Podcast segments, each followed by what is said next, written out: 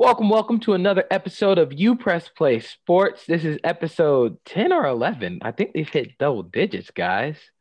This got to be a celebration. We got to do something crazy. Uh, woo! Thank you for being with us for woo, woo. We've been here for 10 episodes. Thank you for being here with us with all of our shenanigans, talking about keg stands and Voltron and Super Big Red. Big Red. We thank you for bringing a part, being a part of it. Uh, my name is Joseph Acosta. I'm joined by sports editor Richard Pereira, photo editor Eston Parker. Eston, how are you doing today? Doing pretty well. How are y'all? I'm doing well. How about you, Richard? Do, doing great. I've went to watch the doubleheader from Sunday. It was great. Yep, yep, yep. And we're gonna start with FAU baseball playing that team down south it's always good to get some victories against team down south. And FAU took three out of four in the home series with FIU winning 12 to 2 in seven innings. They lost six to one in the second game, but then won nine to eight in the third game and won three to one in the fourth game. So I want to talk a little bit about that nine to eight game. The Sunday night, it was a nine, it was a nine inning game, walk off. Richard, you were at that game. What what did you see from FAU?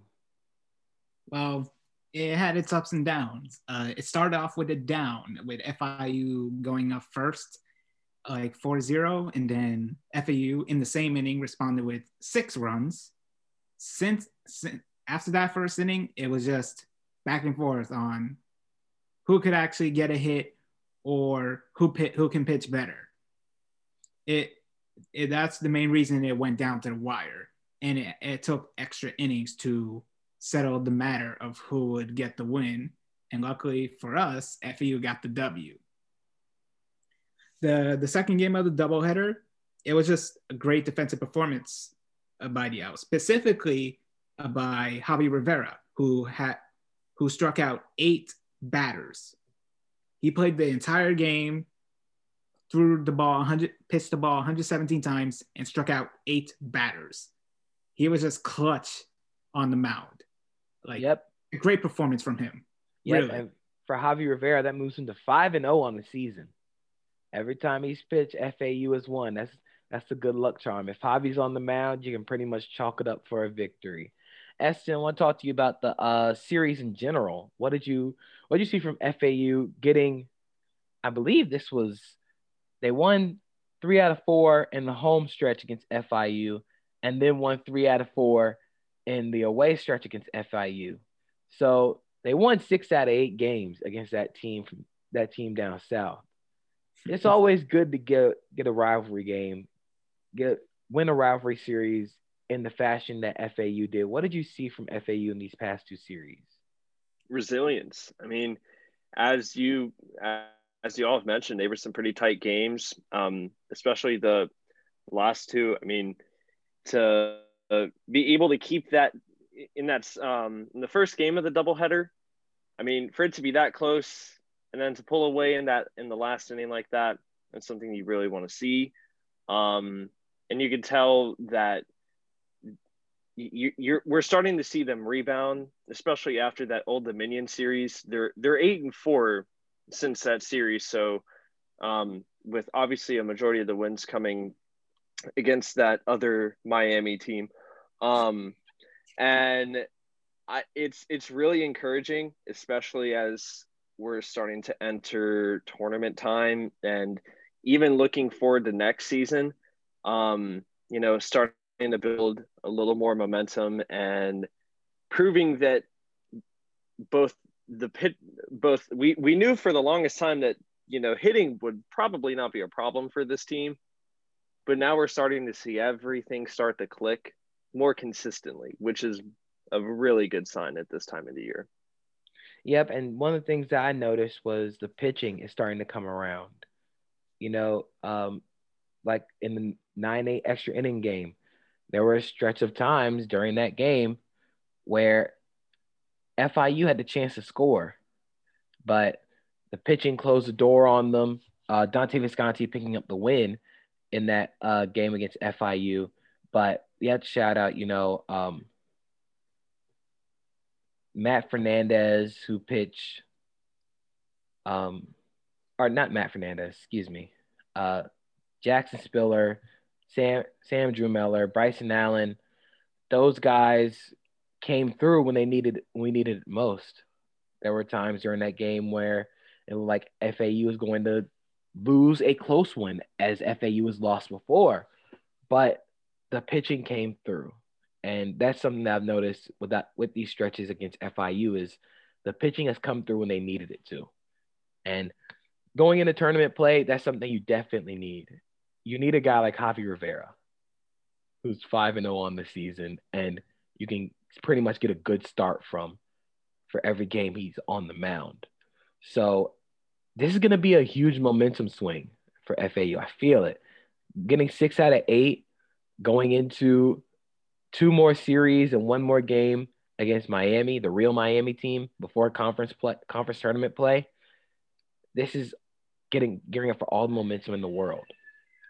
So FAU is going to be playing next on Friday, May 7th at Western Kentucky. That's going to be mm-hmm. on Conference USA TV. Then we have the series Friday, Saturday, Sunday.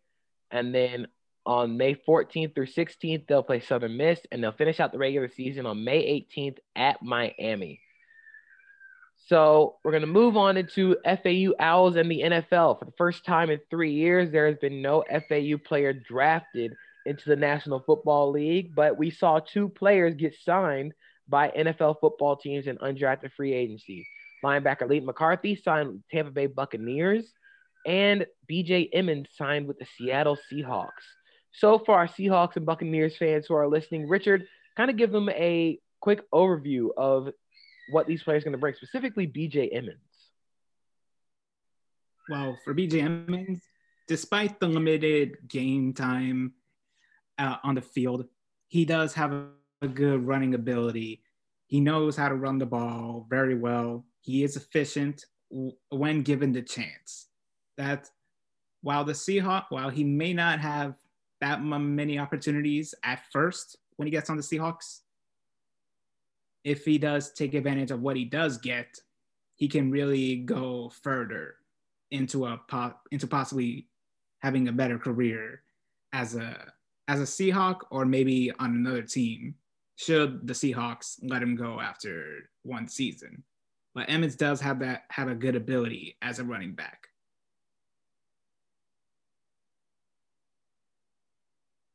As for Leighton McCarthy, despite his size at the linebacker position, he is he is great. He is a great def- he is a great player to have on the defensive end of the field. Like as one of FEU's best linebackers, he knows how to tackle opponents. He knows how to he knows how to get them sacks. Um, he knows how to sack the quarterback. He is overall a very good linebacker to have on the team whether, well, my question is whether they should have entered this draft. That that can be debated. Like they could have played another year to show what they're really capable of before declaring for the draft, but they still got signed to an NFL team, so best of luck to them. Yeah, and with Leighton McCarthy, it actually kind of uh, his declaration for drafting going to the Bucks might actually help him in the long run because he's kind of a tweener. You know, he's not big enough to play on the edge like a Shaquille Barrett, but I think the Bucks are going to want to be able to see what he can do at off at linebacker off the ball, such as Devin White or Lavonte David. Eston, what do you think the future holds for Leighton McCarthy? Where where do you see his best fit as a player? Um, I could see him more as uh, probably uh, either as an outside linebacker or a DN, more of a Swiss Army knife type player. I, I hate to use that term, but um, it's it kind of fits him because he's a versatile player. And I think that playing not only with a very good under a very good defensive system with Todd Bowles, but um, assuming he can get a roster spot or at least a practice squad spot, being with guys like um, Shaquille Barrett or Lavonte David, being with guys like JPP. I mean, he likely isn't going to get a ton of playing time if he makes the team, but to be around those guys, that's invaluable. You know, that experience is going to get, he's probably going to be able to pick up techniques from them. Hopefully, we can see him on the field this season. Um, and if he does make the team on defense, uh, that that that just speaks to his sheer ability. That defense really is stacked. yeah, and with Leighton McCarthy, like I said, I think his best move is to play off-ball linebacker. I don't think adding weight to his frame, I don't want to hamper his speed. But I think he's going to start off immediately as a special teamer if he makes the team. He'll be able to learn and develop under guys like Lavonte David and Devin White on that Buccaneers defense. The first year, he probably won't see that much playing time. For BJ Emmons, thing that stands out is contact balance. He's very light on he's very light on his feet, doesn't go down easily, but he just got to stay healthy, man. If he's healthy, then yeah, he could probably get a roster spot, probably play special teams, but he's got to stay healthy. That's his biggest thing. But we're going to use that to transition into the NFL draft talk. This is one of my favorite times of the year. And I want to ask you guys who do you think had the best draft? I know it's kind of weird to talk best draft, especially considering it just happened. We haven't even seen these guys in their uniforms yet. So I'll start with you, Eston. Who do you think had the best draft?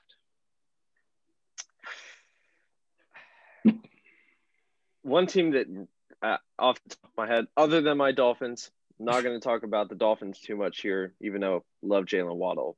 He's going to waddle past defenses. But um, the Ravens, they they definitely got a lot better, and and so did honestly the Panthers. I I think that um, they're starting to build a more rounded team. Um, getting a guy like Terrace Marshall for Sam Darnold is going to hopefully help him in the receiving game. Um, getting, getting my guy Jaycee Horn from USC, I think that's a great pick for them. He's a very talented cornerback. He was one of the only bright spots for South Carolina in what was a a pretty tough uh, 2020 season. Um, and I another team I think that really improved in the draft was the Dolphins. I mean, all you know, all bias aside, I mean, I, I think the Jalen Waddle pick is pretty decent. Um, he creates, he'll be, hopefully can create some more separation for guys like DeVante Parker and Mike Gesicki, and even someone like Will Fuller. Um, Jaelan Phillips gives you an opposite edge rusher of Emmanuel Ogbah. Um, and if Phillips can stay healthy, I don't want to put this amount of expectations on the dude, but he has a similar build to Jason Taylor. And if he in in he was the number one recruit coming out of high school and he has some freak talents, but that's if he can stay healthy. And I hopefully with considering the improvements that we've seen with the Dolphins over the past couple seasons, I think that the Jaelan Phillips pick can actually be a probably the biggest pick of the draft for that team. So, and Richard, uh, we'll go from winners to losers. Who do you think had some very questionable draft choices this year? Well, I'm not sure on a specific loser. Uh, team that I would say had the most interesting pick would probably be the Patriots with Mac Jones. I won't criticize Mac Jones too much because he is good. But he is an interesting pick that the Patriots made. Maybe as a way, he looks like.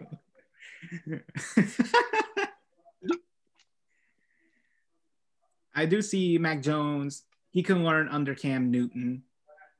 Uh, Newton can give him the veteranship that the mentorship that Mac Jones needs to improve as a quarterback down the road later into his career. But Mac Jones is definitely an interesting pick that the Patriots made. I would like to see where they go with that moving forward.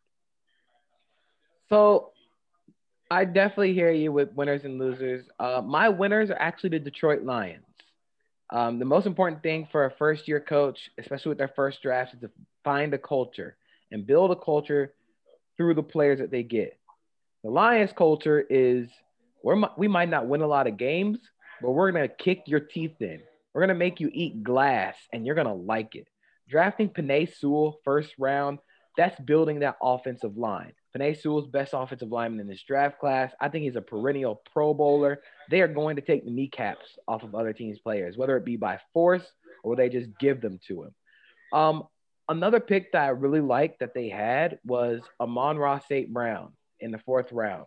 He's not the fastest, he's not the biggest, he's not the strongest, but he's tough. He's going to block for you. He's got to take those physical routes over the middle. This team is going to be built on toughness. Drafting Alim McNeill and Levi Onwuzurike, two defensive tackles who play different styles. One's more of a nose tackle, one's more of a penetrating three technique. They both play with high motors, high intensity. They're going to try and kill you. They're going to try and punch you in the face. They're going to eat kneecaps. They're going to bite ears off. And I can see what they're building. That's the biggest thing with a first year head coach. You have to be able to see what they're building through the players. Now, a team that I really don't think had a very good draft at all, a team that I think kind of fumbled the bag a little bit. I didn't like the Cincinnati Bengals draft.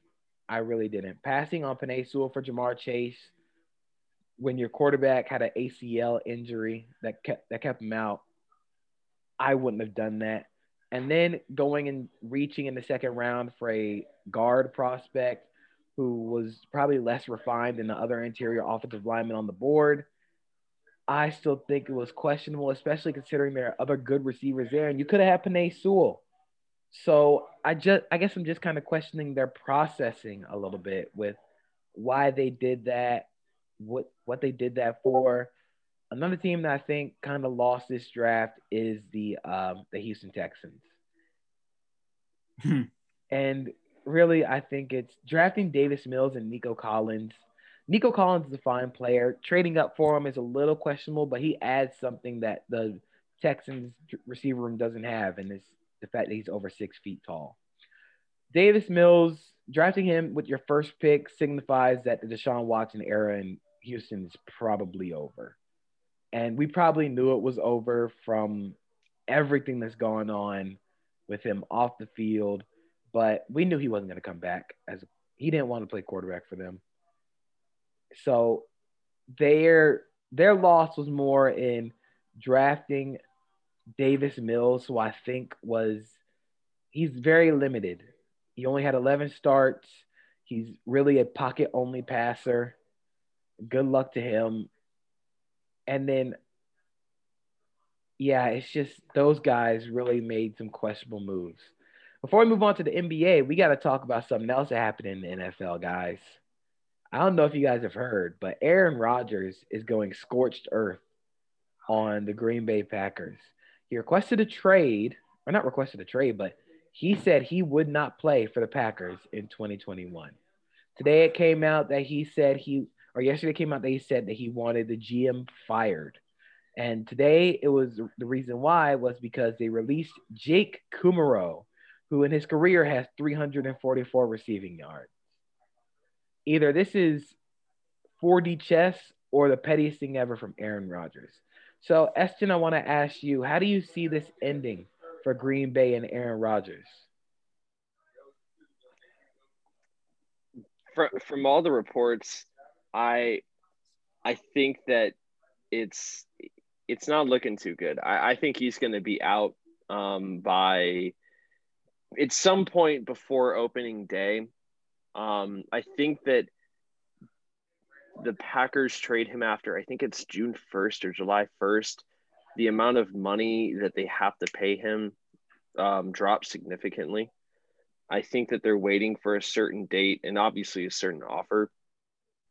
But the, what I've been thinking is who, at this point, and I understand it's Aaron Rodgers and he is a once in a generation type quarterback, but I don't know what team he's going to go to other than, let's say, a Denver or, uh, and even then, if you're Denver, I get it. You go all in for Aaron Rodgers. And of course, if you're John Elway, of course, what does he do best? He picks up quarterbacks that are really good when they want out of their old team because he can't actually draft a good quarterback. Let's be serious here. So, um, if Rodgers goes to the Broncos, if I'm Teddy Bridgewater, I'm pretty pissed. Why? So He's not good. I mean, he was Teddy probably going to Bridgewater's play not good. He wasn't gonna play anyway. He'll probably start over Drew Lock, but like, congrats. The thing that Vic Van Vic Fangio wants is he don't want a quarterback that'll turn the ball over. Teddy Bridgewater doesn't do that, except for the times when he does in late game situations, and it makes Vic Fangio want to strangle him. But I think Aaron Rodgers. I think there's no way he plays for Green Bay in 2021. He either sits out or he's on a new team. I think this is this relationship has severed ever since they drafted the quarterback in the first round, and they addressed the wide receiver position in the, in the draft this year, selecting Amari Rodgers, who's a very good complement to that offense and to Davante Adams. It's a very good pick, but I don't think that's bringing Aaron Rodgers back. And I think the most likely option is Denver because Denver drafted Patrick Surtain with the ninth overall pick. They're ready now. That wide receiver core might be ready now. That defense can get ready under Vic Fangio. They just need the quarterback. And if they don't end up getting uh, Aaron Rodgers, then why'd you pass on Justin Fields? They had that's why I think they drafted Surtain instead of Fields because they knew they had a real shot at landing Aaron Rodgers. So you got to go do it now. The other team that I think is, should be involved in this and might be involved in this is the Las Vegas Raiders. Jon Gruden has spoken at length about how he should have taken Aaron Rodgers, how he wished he would have had Aaron Rodgers to coach, how he should have picked him when he was coming out of the draft. Now he's going to have that chance. Derek Carr isn't moving the needle. They addressed the offensive line through the draft. They don't have the receiving weapons that Denver has, and they don't have the defense that Denver has. But Las Vegas could be another option. I just think that that relationship is over. I don't think there's a chance Rodgers plays in 2021 for Green Bay, at least. But we're going to move on into the NBA. And yesterday, uh, LeBron is back, AD is back. The Lakers are supposed to look like Death Machine, right? Wrong. They lose to the Toronto Raptors. And after the game, the Lakers are sitting seventh, currently in the play-in game. LeBron says the play-in game, whoever came up with the play-in game should be fired. So, Richard, I want to ask you your thoughts on the whole play-in game scenario. What do you think? Is it a good idea? Is it a bad idea? Are players just now making uh, open comments about how they don't like it because they're in that spot? What do you think? Well, I think, well, I generally agree with the plan. I, I think it's a little bit of everything. I do agree that it's just players whine, complaining about how they're in the play-in when they weren't in it for most of the season, but they're now in it because they suffered a bad slump of losses throughout the past couple of games. I do think that the play-in does need a few adjustments uh, after this season. While I do agree with the general format, it should be adjusted to where no teams with a winning percentage under 400 get in. Like you have to be at, within a certain games behind uh, insert ninth place team here in order to actually qualify for the play-in. Because you can't be a like say uh, the Sacramento Kings or the Cleveland Cavs or Detroit Pistons or Orlando Magic and somehow qualify for the 10th seed because you were the 10th seed by default. No, you have to have a certain winning percentage in order to qualify for the play-in. That's the main adjustment I think the NBA should make in regards to the play-in. As for that, I agree with it. For when it comes to the Lakers, they do have a it's a tricky situation. The last couple of games involve very tough games against top teams in the NBA, like the Suns, the Clippers, and the up and coming Knicks, and and the rest of the teams that I haven't mentioned. But it's going to be a tough, tough road for the Lakers as they conclude their season. So, Eston, I want to kind of ask you a lot of players are mad about this play in, especially LeBron and Luka Doncic. Do you think that anger is kind of warranted considering the kind of season that the NBA has had with injuries, um, the amount of games? Do you think that anger for the playing game is warranted? Um, I feel like if it wasn't, I mean, if you're LeBron and the Lakers, I kind of understand his frustration after not really having much of an off season. Um, and it's been a really long and frustrating season for him. But at the same time, you knew it was going to be this way coming in to the season, and you had you've had the whole season to put yourself in a position so you wouldn't have to be in a playing game. And I get it, you can't deal with, you know, you can only deal so much with injuries and other, um, you know, non and other factors, but you have a problem with it, win your game so you're not in the position. Um, and uh, so, yeah, I understand they're frustrated and you know, because the system suddenly changed like this. But guess what? The game you, gotta, you gotta, you get, yeah, you gotta win. And if we were to take the uh, current play-in standings right now in the Western Conference, the Lakers will play the Grizzlies to see who get the seven seed. Then the Warriors will play the Spurs to see who's eliminated from playoff contention. Then the winner and the loser, uh, the loser of Lakers Grizzlies will play the winner of Warriors Spurs to see who gets the eighth seed. That's for the Western Conference. For the Eastern Conference, currently, the Celtics will play the Hornets to see who gets the seven seed. The loser will play the winner of Pacers Wizards. Hey, man, I know we do this all the time on here, but it never gets old. The Heat lost to the Bulls last week. I was at that game, and they're still have they still have a better record than the Celtics. They're still higher in the standings. This, the Heat have a chance to move up to five to the five seed if the Hawks lose tonight. I'm just saying, man, the Celtics are too talented to be the seven seed. But you know what? They're gonna draw the Nets. If the Celtics were to win their playing game, they would draw the Nets in the first round. That would be a heck of a series. That'd be fun to watch. Um, so like if the playoffs ended today in the Eastern Conference, you get Sixers, Hornets, Nets, Celtics, Bucks, Heat, and then Knicks, Hawks. I honestly think that Eastern Conference is kind of good. It, it's a that's a good playoff lineup. For the Western Conference, you'd have Suns, Grizzlies, Jazz, Lakers, Nuggets, Blazers, and then Clippers, Mavericks. getting Clippers Mavericks again after Luka did what he did in the bubble would just be pure irony. And then the Lakers being a seven seed would be fun.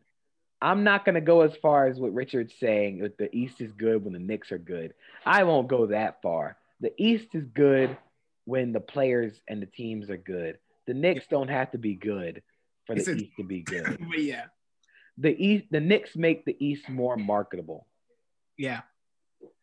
But I don't know, man. If the season were to end today and the playoffs were to start, which team do you think would be in the most trouble in terms of their seeding and who they'd be facing? Uh, Richard? Hmm. From the West, I'd say the Lakers if they remain in the situation that they're, that they're in unless they close out the remaining part of their season, they're gonna have a hard time going through the the playoff bracket in their conference. They're gonna have to face against the Jazz, the Nuggets, the Clippers, and and the Suns. The Suns are competing for that top spot in the conference, so you have to watch out. the Suns that. are in the playoffs, regardless of what happens the rest of the season. They made the playoffs for the first time since 2009, I believe. 2010. 2010. It it's been a long time. Yeah. Um, honestly, I kind of feel like the Jazz are in trouble if the season were to end today, because their first round game would be against the Lakers. they'd have to play LeBron and Anthony Davis in the first round. They'd have to play LeBron in the first round. Like I, that's not something I'd wish on anybody. LeBron is like dominant in the first round of playoff series. So outside of the Jazz, honestly, the team that'd be in the most trouble, I would say it's the Nets. Because I know they be playing Boston. But Boston's got two guys who can score 40. And I don't think Brooklyn has the defense to keep up. Yeah. They they got they can score.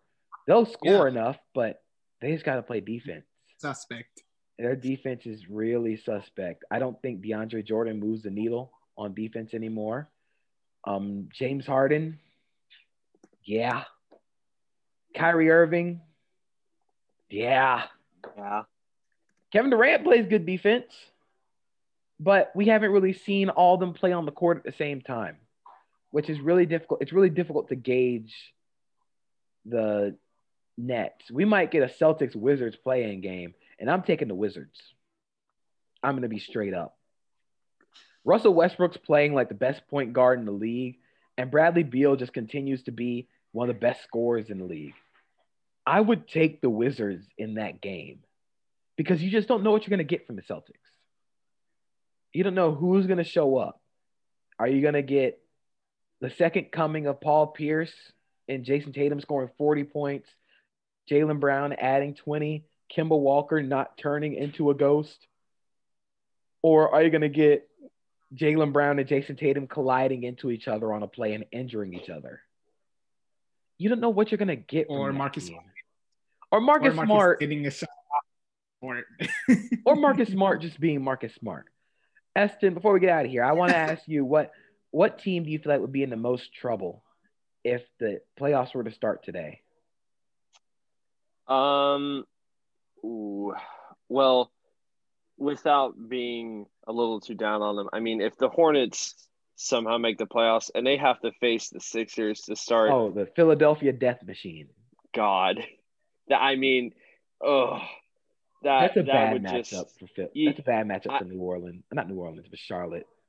Yeah, I, I mean, Joel Embiid could just probably toss up alleys to himself by that point. Um, ben Simmons might actually be able to shoot a three pointer in that series if they play each other. But in, in all in all seriousness, I think uh, the team that will probably face the most trouble is the Nets, and that's again assuming if the Celtics, if they if they look like they you know if, they play like they're capable of playing to their full potential, that's a really good series.